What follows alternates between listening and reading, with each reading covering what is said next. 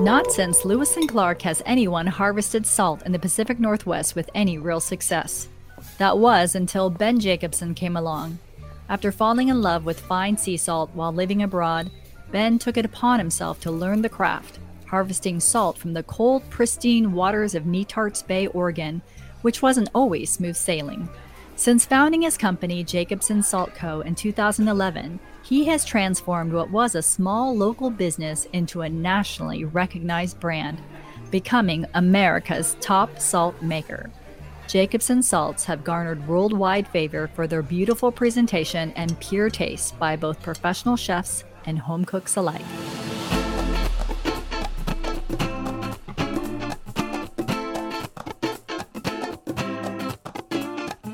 Hey Ben, thanks so much for joining. Hey Judy-Ann, of course, yeah. Good to talk to you. Oh, I know. And and I um I missed you because I haven't seen you at all during the pandemic. I haven't seen anyone. I know. I miss I miss seeing you all and and I even more than not even more, but in addition to miss seeing you, I miss uh, your food as well. Big time. I know. I know. It used to be like we would see each other at all the food events you know there's a lot of food events around portland and we'd see you know you're you're always the one that if there's something happening. You're either supporting it in some way sponsoring it or your location was the venue or or all the chefs were definitely using your salts. Fingers crossed yeah absolutely. right well, I wanted to tell people, you know, a little bit about how you got started for those who don't know. You have such an amazing story from like an entrepreneur's perspective. I I always have this affection for entrepreneurs because it seems like the hardest thing to do to start something from scratch.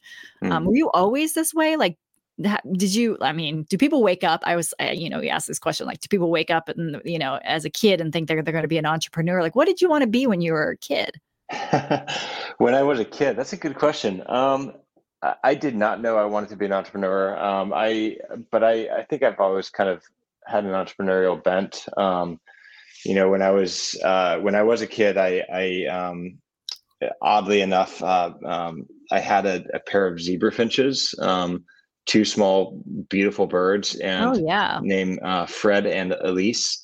And Fred and Elise had babies, and um, and uh, and then they had a lot more babies, and so I started selling zebra finches uh, as a kid by the pair for seven dollars to pet stores. Wow, uh, because, you're a breeder.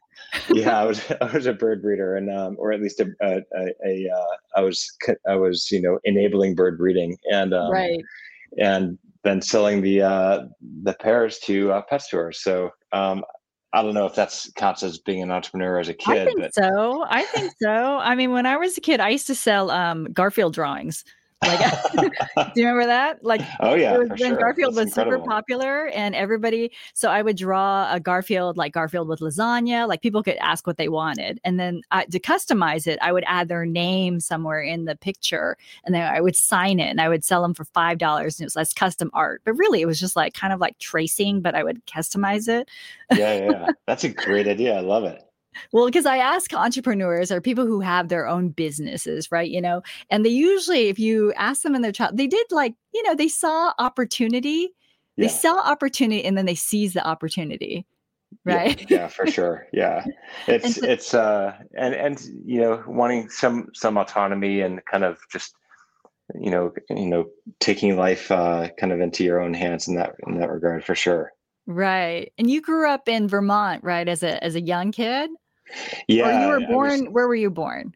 I was born in Virginia. Um, mm-hmm. And then we moved to Vermont, um, to Burlington, where I have incredible memories. Um, we, you know, we were, um, we lived uh, kind of in downtown Burlington, which is close to the original Ben and Jerry's factory store. And uh-huh. so I have very, very distinct memories uh, as a kid of riding my bike down to Ben and Jerry's, um, and they had this this um, chest cooler. Um, so you know you could go into the shop and get like a regular ice cream cone, of course, but then they also had, and then you could get a 24 scoop sundae called the Vermonster, which is what? incredible.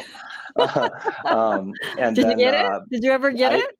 I got one once for a birthday party uh, for right. somebody's birthday party that I went to, and and then we, um, but we used to get uh, pints of Ben and Jerry's ice cream um, from the chest cooler. They were factory seconds, eh, which usually meant they had like too much Heath bar or too many right. you know, Oreos or whatever um, for a dollar a pint. And so I oh, have wow. distinct memories of sitting on this grassy knoll in Burlington, looking at Lake Champlain, eating eating ice cream with my friends right it was great well I, I I w- drove through burlington once on a on a motorcycle road trip once and it wow. what an idyllic like little perfect little town that must have been so great uh, to grow up there it really was. Yeah it's it's it, it it's uh yeah it's it's a great little town and you know feel like the outdoors of course we live in oregon now and it's just it's it's incredible. Um right. you know, walking across Lake Champlain when it's frozen to the islands and having hot cocoa in the winter and yeah, just some fun fun memories there for sure. And then what brought you to the Pacific Northwest? Because when I think of Pacific Northwest, like um, icons of food and drink, right? You know, this kind of Oregon bounty, like your story always comes up because, you know, we talk about Oregon, we talk about Jacobson salt because it is so much a part of like the terroir of like who we are here in the Pacific Northwest. I mean, what brought you to this region? Well, uh, that's nice of you to even say that. Um, I I think we're very small but hopefully significant part of of great food coming out of out of kitchens. Who knows where? Hopefully in Oregon and and mm-hmm. then hopefully around the country too. Um, but uh, yeah, we um, we moved across the country uh, when I was a kid. My dad um, did his residency in Vermont and um, started practicing medicine in um, in actually in Southwest Washington in Vancouver. Um, so we lived there, or my parents lived there. Um, you know, I think we moved out here in 1990 or 1989, I think it was. Um, and so parents, we've been here since then. But I was here for high school, um, and then went to college at University of Washington in Seattle, um, and um, moved from there to spend four years in San Francisco, and then I moved to Denmark, and then Norway, then back here to Oregon. Right, um, that so, must have been amazing to live in Denmark. I mean, what? Uh, why Denmark? Was there something? Oh, it is amazing. Um, well, I have family in Norway, um, and so I wanted to just really just kind of be able to spend a little bit of time in mm-hmm. that part of the world. And so I ended up going to school in Denmark um, for a graduate degree, and then um, got a job in Norway afterwards. And mm-hmm. so, um, yeah, just was able to fortunate enough to kind of uh, to get out of out of the U.S. for a little bit and and you know open open my eyes and hopefully open my world a little bit more. So, right, I'll never regret travel for sure. And as the story goes, it was in Denmark, right, that you had your first taste of quality salt, and which changed the trajectory of your life, right? Is that Truly, right? yeah, absolutely, yeah. I mean, um, as the story does go, and and yeah, I, I girl had a girlfriend uh, there at the time, and um, she introduced me to good salt, and I was blown away by how much better it was than um, you know salt that I had grown up with, and really kind of became fascinated with it at that point and um, moved to Norway and and was traveling um, a ton for work uh, all around the globe um, to South Africa, to South Africa, to China, to um, Japan, to um, let's see here, to the U.S. of course. What to, were you doing at that time for work? I was um, I was director of marketing for a um, publicly traded software company um, out of Norway, and and the software company made a web browser for mm-hmm. Um, computers, but also for cell phones. And okay. it was before the time of of you know the iPhone, and so um, and so we made a Opera software is the company name, and Opera made a web browser for cell phones. Um, and so and it was incredibly popular in and kind of um, developing parts of the world. And so I spent a lot of time um, in those parts of the world where a lot of our customers were. And but I would I would always um, I would always you know you on any sort of business trip you have you find yourself with you know you can or you, you can create an hour or two um, of you know your own time. And so I would with that time I'd always go walking and try and find a kitchen shop um, and try and see what other salt uh, selection they might have. And uh-huh. um, because it's a really interesting kind of inexpensive, small, nice thing to be able to bring back with you and a nice right. kind of way to remember, you know, remember your trip. And So um, everybody else then, was like buying like refrigerator magnets, and you were buying salt. yeah, exactly. Literally, to yeah. remember your trips, or a T-shirt or whatever, and yeah. right. Um, yeah, but it was it's a you know it's a I mean what better way to remember something than than the food that you that you eat um, from there, and so um, and so I um, moved back to Oregon and realized you know great salt wasn't being made in America, and um, and wanted to figure out how and why and if that was even possible, um, because you know you figure like there's got to be a, there's got to be some reason like you know wine is made here of course now um, but that only started um, you know a few hundred years ago mm-hmm. um, really and and so you know it's it's obviously wine is a you know much bigger kind of industry around the world than than is salt but um, um but uh you know it's it had me thinking like huh if, well if wine can be made here um and it kind of you know at least I know wine to be originated in in Europe and um and uh, there's probably a greater history than that in in wine um certainly in the Mediterranean but I didn't um I didn't know why salt wasn't being made here and so um, wanted to figure out how and why and right just really just started tinkering because mm-hmm. all the ingredients are all the things that you know they make in the United United States and Uh, you know recognized around the world. Salt was one of those things where it really you know like everyone talked about like French you know Maldon salt or salt yeah. from Peru or from all these different places, but but no one ever like talked about American salt, right? yeah, exactly. It was Morton's or Diamond Crystal Kosher, which yeah, are fine, exactly. But, yeah, yeah. You know, they're but we can we can and and should have better, and so there you go.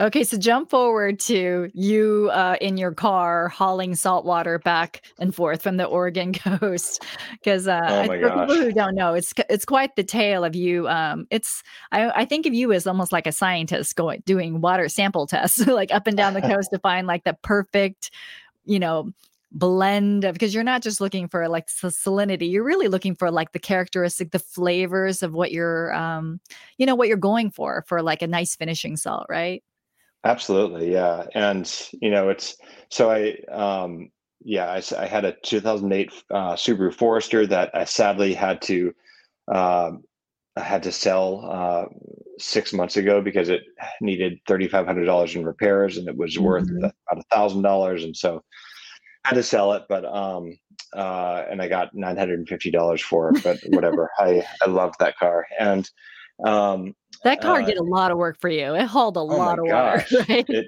it created so many memories. So uh-huh. yeah, so I, I had I spent two and a half years trying to figure out how to make good salt and finally kind of landed on the process that I felt made good salt consistently. And once I did, um, just to take it one step further, I thought I'd spend um, some time trying to figure out um, where where great sources of water of seawater might be. Um, with the kind of the notion that you know if winemaker wants to make great wine she'll start with the best grapes that she can find. And so i wanted to make great salt and so i wanted to start with the best salt water i could find. And um, and so went and tested uh, and got seawater samples from 27 different spots um, all the from Neah Bay in washington state um, which if you haven't been there it's incredibly beautiful um, all the I way down not. to. I will note oh it. Oh my gosh, you you all, sh- I think it's worth a trip in your really cool van. Uh-huh. Um, and uh, so, uh, you know, from Neah Bay all the way down to Gold Beach in Oregon, um, and uh, and made made salt from all of those different spots. And um, one of those spots was Netarts, Oregon. And and the way I picked the spots was I just got a you know just a map and looked at, at inlets and looked at bays and estuaries and that sort of thing along the you know the Oregon and Washington coast and to see where you know what might make a good source of seawater. Mm-hmm. And I found the spot Netarts Bay, and I'd been there before crabbing, um, and certainly knew of oysters from Netarts. And um, long story short, Netarts ended up um, having the the best source of seawater. And you know, folks might think that ah, seawater is seawater and salt is salt, and certainly from a you know chemical perspective it can be um, but at the same time you know you have pacific oyster that you know is raised in Netarts versus pacific oyster that's raised in tillamook bay and right. um, they'll taste drastically different mm-hmm. and the only reason for that is, of course, is the environment, the the seawater environment that they grew up in. Um, and so, um, while salt is salt, great salt um, can be defined by you know a mixture of of, of um, provenance and process. Um, so a mixture of you know of you know where the seawater comes from and your process. Um, and so yeah, so started uh, um, upgraded from my from my Subaru to um, rented U-Haul trucks, um, where I was hauling barrels of seawater um, back to a commercial kitchen in Portland, Kitchen Cru, mm-hmm. Um, and and finally um, and and and started making salt. Obviously, it's incredibly inefficient to haul seawater over 85 miles over a coast range to downtown Portland to make salt. Um, but you know it's yours i was we still are a small business but i was it was just a one one person show one man show at that point and um, you got to do what you can to to make it happen I know. Where's the documentary? Like this is like this is this is there's a movie in there somewhere. I can just visualize it, you know, oh, tanks oh, being turned over and you know, just all sorts of uh it's not the easiest thing. Like it's be one thing if you're like growing something lightweight like microgreens and you're you know it's i mean i it's it's not easy and it's it's uh you know on top of that salt and seawater is is caustic and corrosive and so mm-hmm. it's you're dealing with a very heavy kind of heavy substance that also rusts the heck out of everything it touches and so right yeah it's it, it was not easy at all and i remember kid, the kitchen manager jeff mccarthy um, at Kitchen Cru when I first came in. You know, I hadn't ever worked in a kitchen before, and he always used to say, "Work smarter, not harder." And so I would get these big Cambros, you know, these big 5 uh-huh. gallon um, clear plastic buckets um, to all the people that I know you know what a Cambro is, but to all the people right. that don't know what a Cambro is, um, and um, and fill them with seawater, pump them with a pump from Ulines that I had purchased for like 19.99 mm-hmm. um, fill the Cambro, and then carry that Cambro back into the boil pot. Um, and Jeff was like, use the kitchen cart. And so, you know, I, I, started like, you, you, know, moving, being able to move like four Cambros at a time rather than one. And so, yeah, it was, it was a, it was a quick scale up in, in kind of process and efficiency for sure. Right. Cause it's not exactly, you can just, uh, there's no manual for how to make uh, salt from seawater, you know, that you can refer to. Yeah.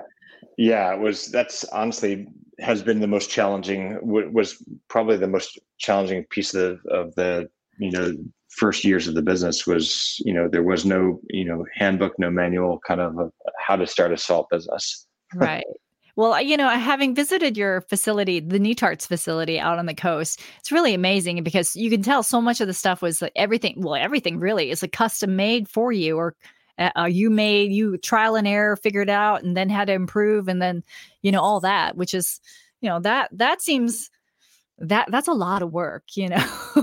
um, and I, I, know that yeah. in the very beginning it was like you just you you for a long time and then you with just a handful of people but you know, jump forward now, it's like you've grown to so much. I mean, it must be quite you must be quite proud of what you've accomplished in such a short amount of time. Well, yeah, it's I am proud. It's you know, but it's it's now been we're um, coming up on August 11th. It will be two years, or I'm sorry, two years, ten years in business. Mm-hmm. Um, and um, you know, we've we've had an incredible team um, the whole way. We have people that have been there for at the company for eight years now, um, which mm-hmm. is amazing. And um, and so, uh, but it's it's been um, certainly made mistakes along the way and and screwed screwed up a lot. But you know, uh, you do the best you can when you can with the resources that you have, and just kind of hope it all works. Right. And, you know, all this while, of course, you know, your you know uh, entire you know net worth which at the time and still isn't much at all um, is on the line and you know you was able to buy a house but then of course the, the bank owns the house until the, the business is able to repay the line of credit and the loan. So it's you know there's a lot as an entrepreneur that is on on one's shoulders for sure. It is it is but it is you know let's celebrate some of your successes. So you know i think I don't I, maybe for you, what was that moment where you felt like you had really like this is legit like this is a like you've succeeded? That was there a moment that you felt that? That's a good question. Um i mean i honestly still kind of um, perhaps it's in the underdog in me um i i still feel like we're kind of trying to trying to um, make our way in this world with with you know um, with salt but that being said like we are you know yeah i mean people around the country know about us um, and about the brand, which is amazing to me and still blows me away to this day. And I think it was right. probably, um, you know, Joan Cirillo from the Oregonian um, wrote an article about us. Um, I think our first year, first probably six months in business, and um, and things really, really started to really just to blow up at that point. Mm-hmm. We were just mm-hmm. entering the holidays and kind of gifting season and um, and then New Seasons brought us into their stores. At that point, there's 11, uh, yeah, 11 stores, and um, so things began to escalate and take off really quickly mm-hmm. after that. And so, I, I, I, most definitely still kind of feel like we're trying to make it work every single day, and we are mm-hmm. with our great team. Um, but it was probably at that point where I realized, ah, oh, there's some traction here, and yeah, I've got a, I've got a, it's a pull rather than a constant push. Well, I, I recall distinctly opening opening up a Williams Sonoma catalog and seeing uh, Ben Jacobson, and you had made the official Chuck Williams turkey brine, you know, which is like yeah, Chuck yeah, Williams, yeah. the founder of, you know, Williams Sonoma, and, you know, it's Thanksgiving, the biggest eating holiday of the year turkey being the centerpiece of it all. And here it is, you are making the signature turkey brine. I remember having a little moment there, um, standing in my kitchen, looking at that ca- catalog and being so proud of you. uh, I mean, that truly was an honor, it, it, without a doubt. And I mean, we've had so many great kind of stops along this along the way of this train ride um, mm-hmm. and you know making chuck williams turkey herb blend for their you know for Thanksgiving was was truly incredible. Um, and you know Williams Sonoma is, is a fantastic partner. They've been with us um, now through, um, or we've been with them now through. I think they had uh, through three different presidents, brand presidents, mm-hmm. and um, and still to this day they are incredibly supportive um, and um, just always you know have an, an open phone line and and um, or an email or text message or whatever. And so uh, it's they they make you feel um, they make you feel important. But i think that's also like we also have to give ourselves props too because we're making i believe some of the best salt on the planet and and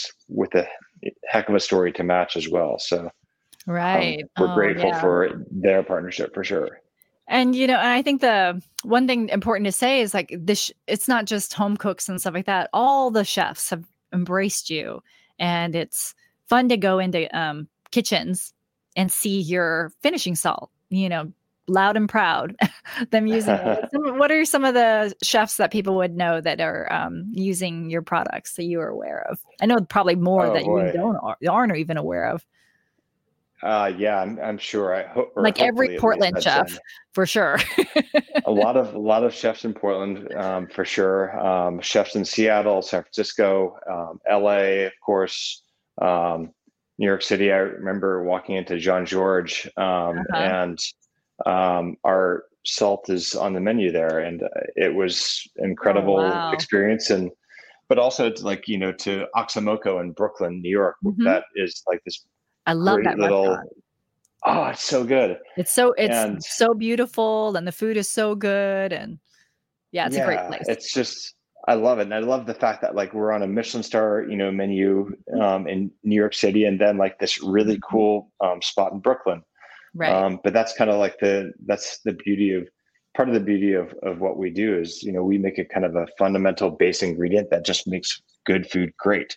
Right. Um, and and so it's uh, it's it's been a nice nice way to kind of interact with all types of chefs um, from mm-hmm. you know Gregory Gourdet here in Portland, who's since gone on to um, well, Gregory's still a friend and and a, certainly a customer, and um, and you know, but he's also now been on Top Chef a number of times, and and so it's just really fun to kind of see the people that you work with and um, mm-hmm. become friends, but also like them go on to do other incredible things. Right. Well, and then also all the different cool partnerships that you've done. You've done you either with um, creating custom blends for them. Um, I think of like the Stumptown coffee salt. Um, yeah. But you know, all so many. Like, how many varieties do you have now?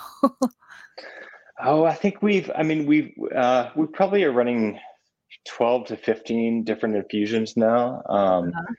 And you know, we you know we bring some back. We you know uh, stop producing some sometimes and then bring them back at other times. Um, you know, we had to pr- stop producing um, vanilla bean salts a w- little while ago because of the tsunamis around the world. Um, mm. You know, uh, just decimated the vanilla bean crop, and so um, it was uh, it just became untenable to to make uh, salt like that. But mm-hmm. we do have other incredible infusions. Our Stumptown coffee salt is incredible. Uh, we have Uncle Nearest whiskey salt. Um, oh, Uncle yeah. Nearest is the mm-hmm. black distiller that taught Jack Daniels how to make whiskey. So right, the original. Um, mm-hmm. Really, yeah, he was the literally the original, and um, you know he was never compensated for that, of course. And so um, Fawn Weaver, who's the CEO of of Nearest Green, um, or I'm sorry, of Uncle Nearest, um, mm-hmm was uh, whiskey, um, you know, approached us a little while back, and so now we make an incredible um, whiskey salt um, with an even even more incredible story and, and ingredients to go with it. Um, mm-hmm. And then we make a diaspora. Um, diaspora Co is a is a spice and, and seasonings company, and she um, Sana, the owner, is uh, uh, originally started importing turmeric and now does a bunch of different spices, uh, all best in class um, for sure. But we now do a, a, turmeric popcorn seasoning with her, which is really, really great. And I use yeah. that turmeric popcorn seasoning on more than just popcorn. Oh, it's so fun to see all the different um, creative products that are coming that you've worked on. Um, my, I have to tell you, because I am talking to you, my son is the biggest fan of your rosemary salt. And uh, you know, you I, I, think you first when you did it, it came out for at Burgerville, which for those who don't know, Burgerville is this great local burger chain that uses premium ingredients and their menu is seasonal. They have like their core menu, but they always have these seasonal things. And when the rosemary fries come on, like my my kids, especially Lucas, if he always asks year round, when are the rosemary fries coming? When are the rosemary fries coming? They are his favorite. I didn't even know he liked rosemary. Um, but it got to the point where you know they didn't have it enough during the year, and then you started you had you started selling the rosemary salt. I, I bought one at uh, Zupan's, and so now we just yeah when we can't when it's not on the menu at Burgerville, we just make regular French fries and add the rosemary salt. Oh, like we did so last cool. night. We let, did last night. We did with the Jacobsons. Oh, that's awesome. Well, thank you, Lucas. And yes. thank you, mom and dad, for your support for enabling Lucas's uh, taste. We're, um, you know, we're trying to raise some cultivated palates here, but to appreciate yeah. You know, the good things in life. Absolutely. Well, I know you are because I, I know how well you both can cook. And um, yeah, I mean, the rosemary salt is, is, it's, uh, it's an incredible salt. It's, it's my favorite salt to use on steak um, mm-hmm. for sure. And that became about as we were sitting with their um, with Burgerville's head chef and then their um, and then their uh, director of operations, their CEO at the time, and s- sitting in a in a restaurant, and they were like, we are just kind of going through their menu, you know, line by line, and then the seasonal items, and rosemary popped out to me, and I said, "Huh, I wonder if like how do you see, how do you make your rosemary fries now?" And mm-hmm. like, oh, we use a rosemary oil, and and you know we um, and then we use some fresh rosemary kind of tossed tossed in there. I was like, what if we just made a rosemary salt for you all? Mm-hmm. And um, and that's the beginning of that one. And that's so that was how that was created. And that's you know a lot of how a lot of our infusions are created, like our black garlic salt.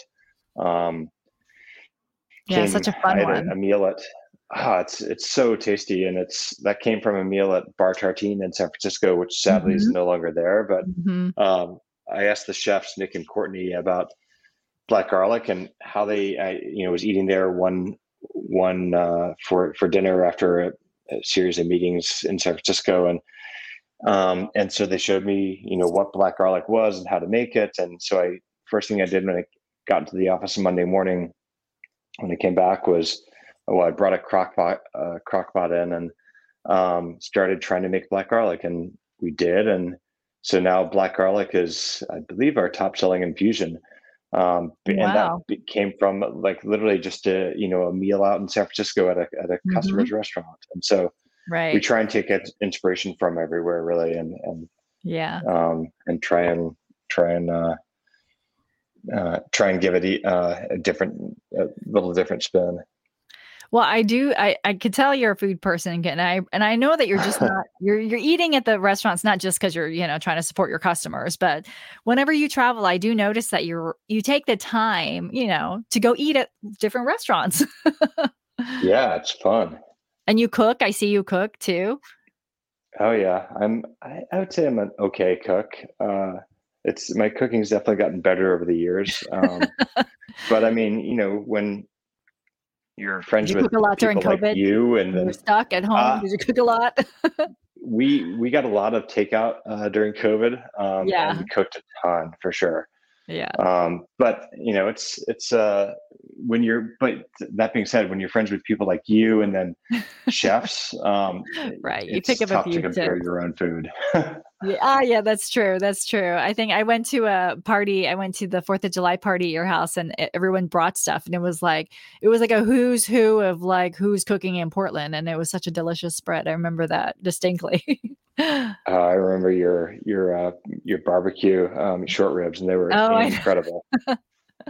yeah, I know. My kalbi is uh, featured in Cook's Country this this month. The recipe. I, I am gonna have to pick up a copy because I love yeah. that recipe Oh, so sure. so easy. Well, what what was the last thing that you cooked? Like, what was the last kind of big meal that you remember making that you would share with us? Ooh, that's a good uh, that's a good thought. Um, what was the last big meal? I got to look in the fridge to see what leftovers I have.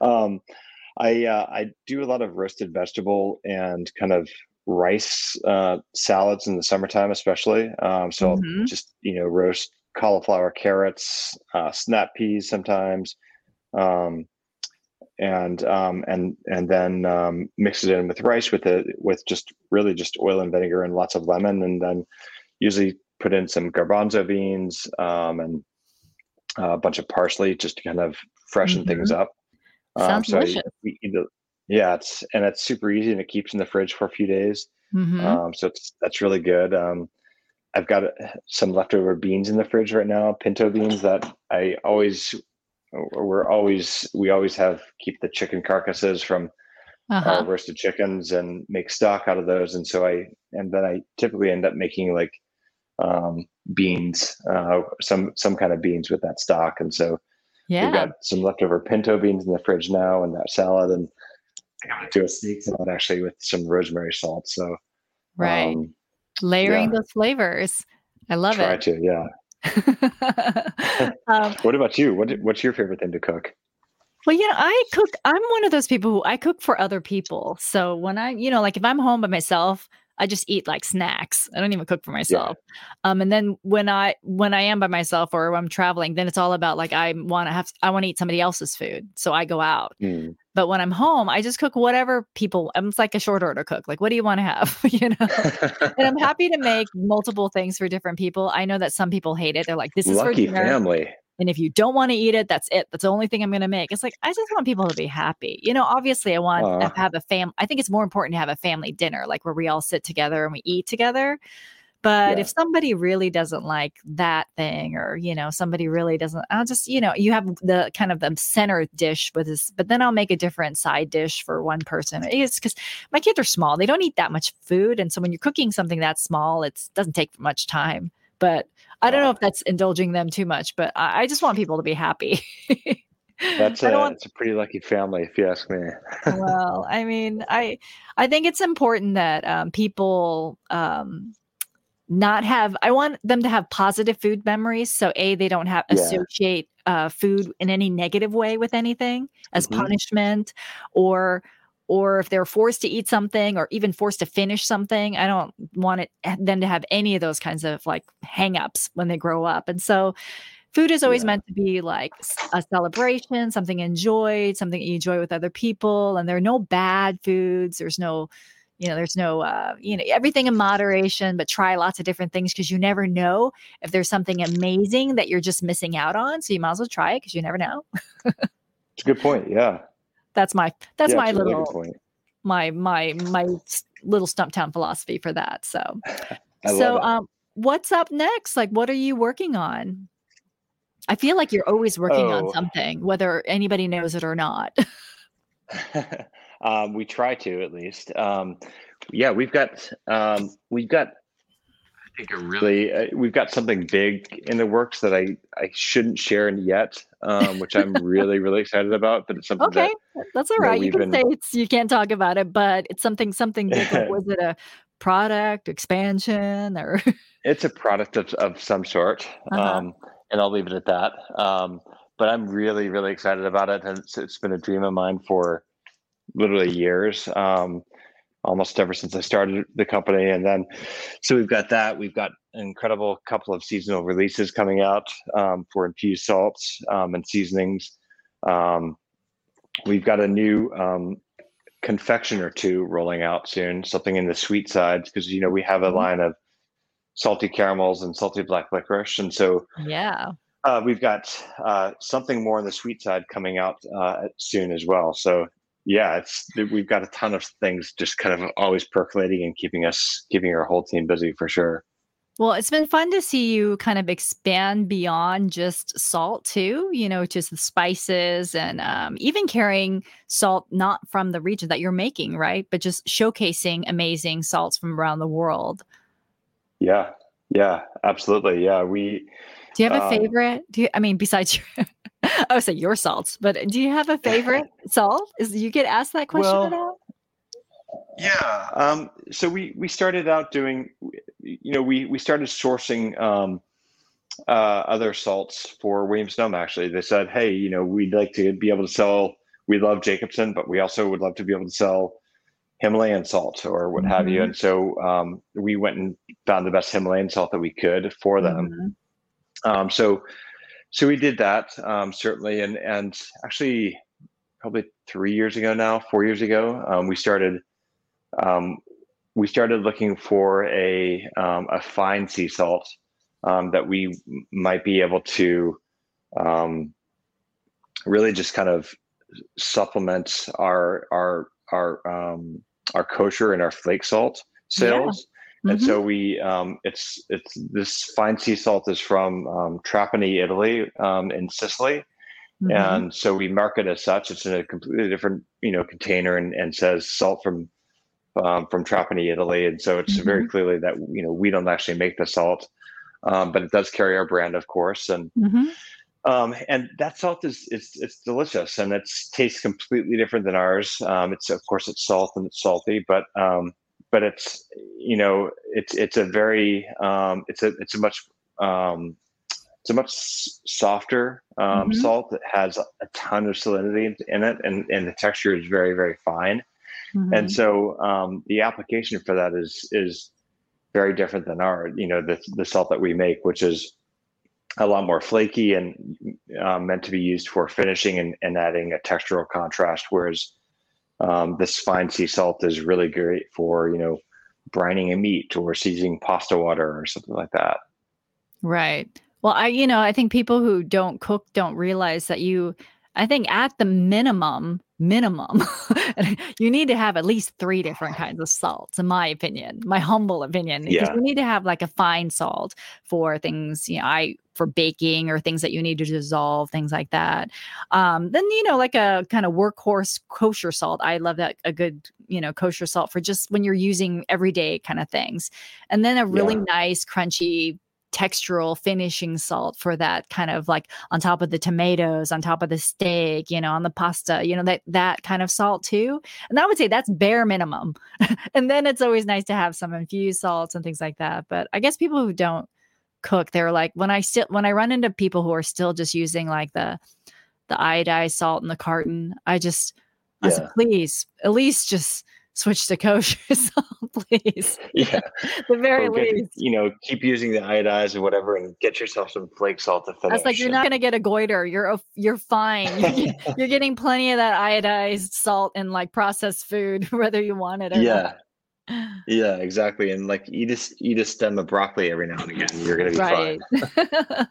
well, it's amazing how much um, you know, because you know, you always see like on chefs like Top Chef and stuff like that. It's always about the seasoning. And when I when I cook, a lot of times people uh, will say, "Oh, you know, so good. What did you put in it?"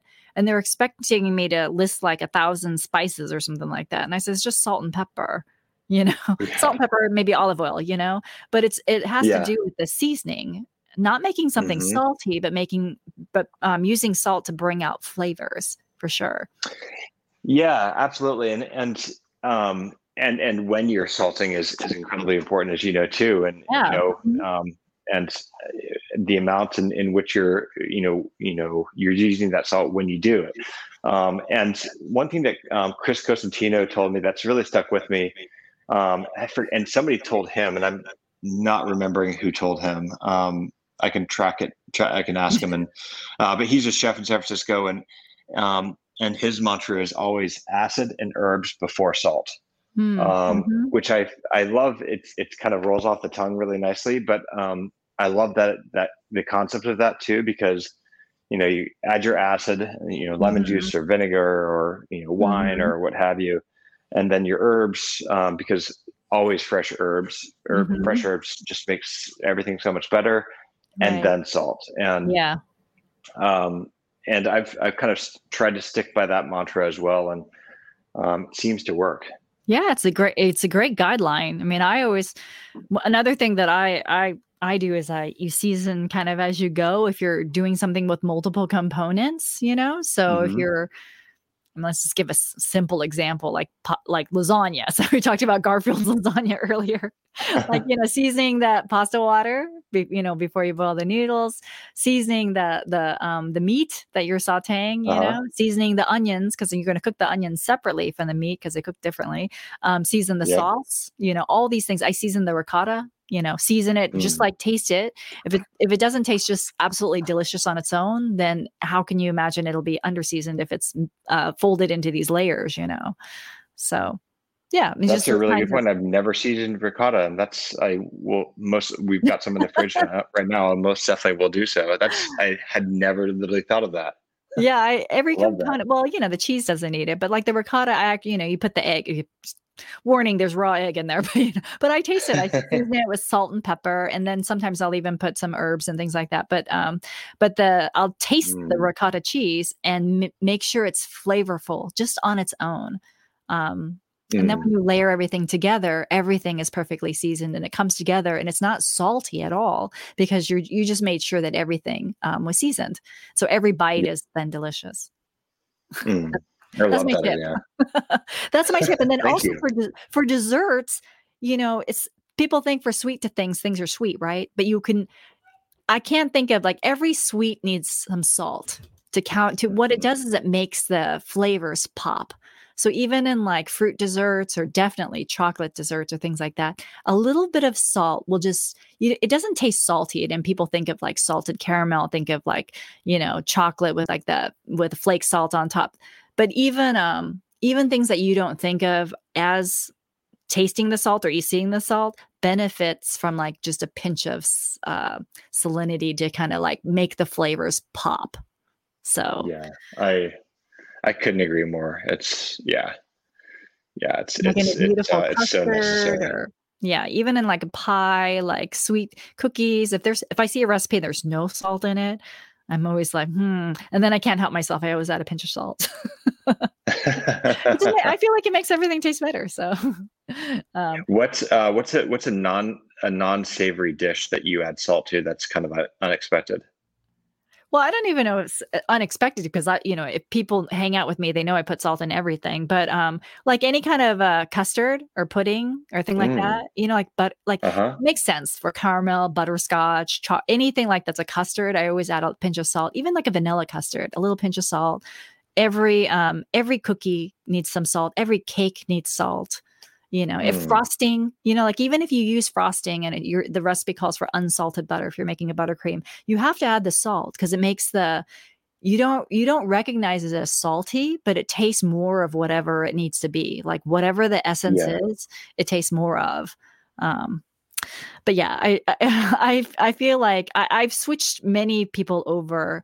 I've given gifts of uh, salt as oh, oh for the longest time uh, ben jacobsen's would be my default gift for everybody when they came you know, like housewarming gifts or or when i was traveling you know? Certainly like when i worked in so media nice. press gifts because it's functional they will use it. Yeah. Like at first they don't, yeah. they're like, oh, thank you. Like they don't know, they don't know what they're getting, you know? And then like a, a, yeah. a like a week later, they'd be like, oh my gosh, that salt is incredible.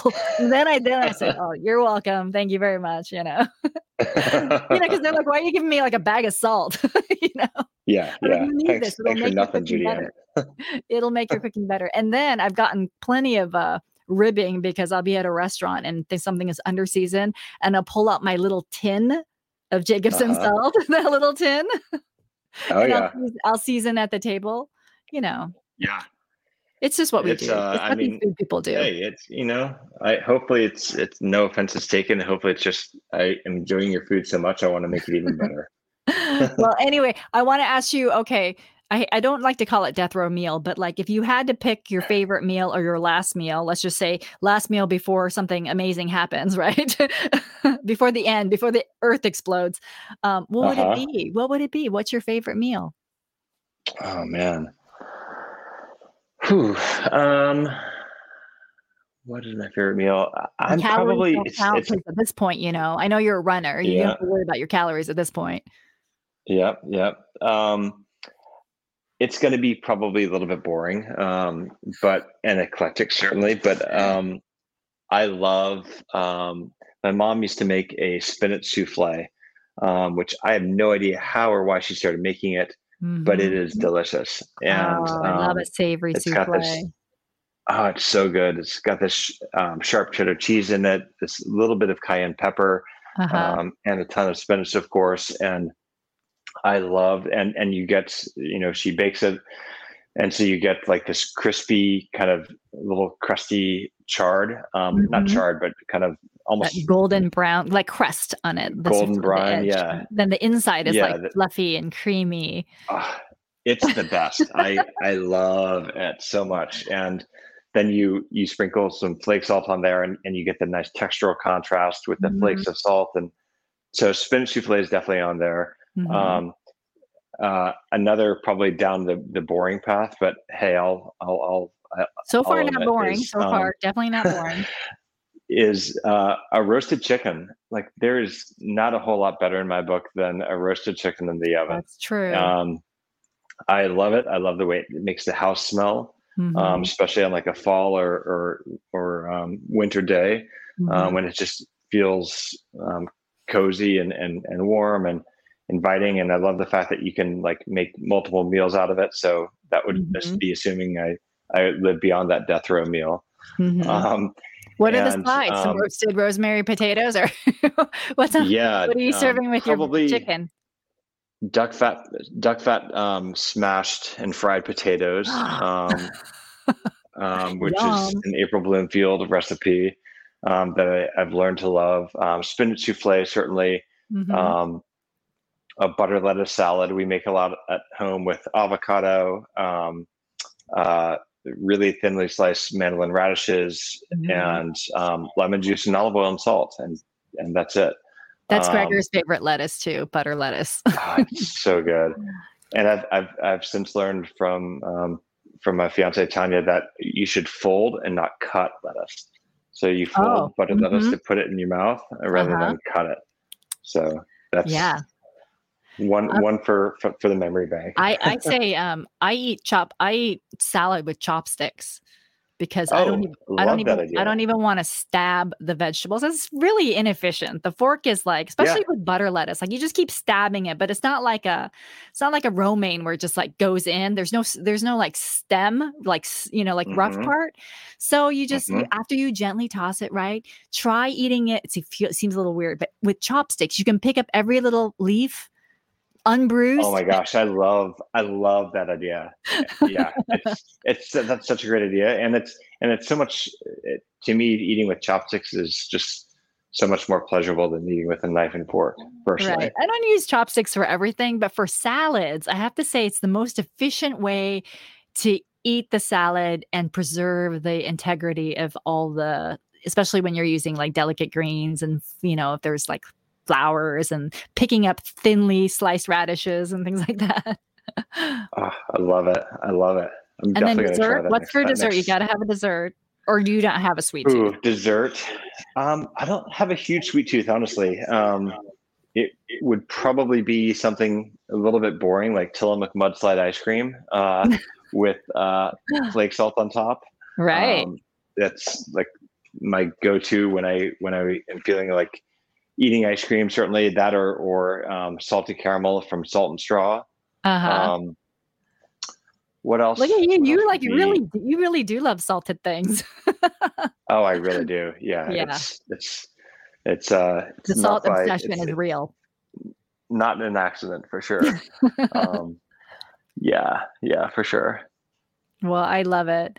Well, it's so fun talking with you, Ben. You are always such a treat. Um, I hope I get to see you in person soon. Yeah, oh, I would love to see you soon as, as well. And and I I still want to go uh, motorcycle riding with Gregor. Oh, um, I know. And then I'll cross my fingers someday to be invited on a camping trip in your van.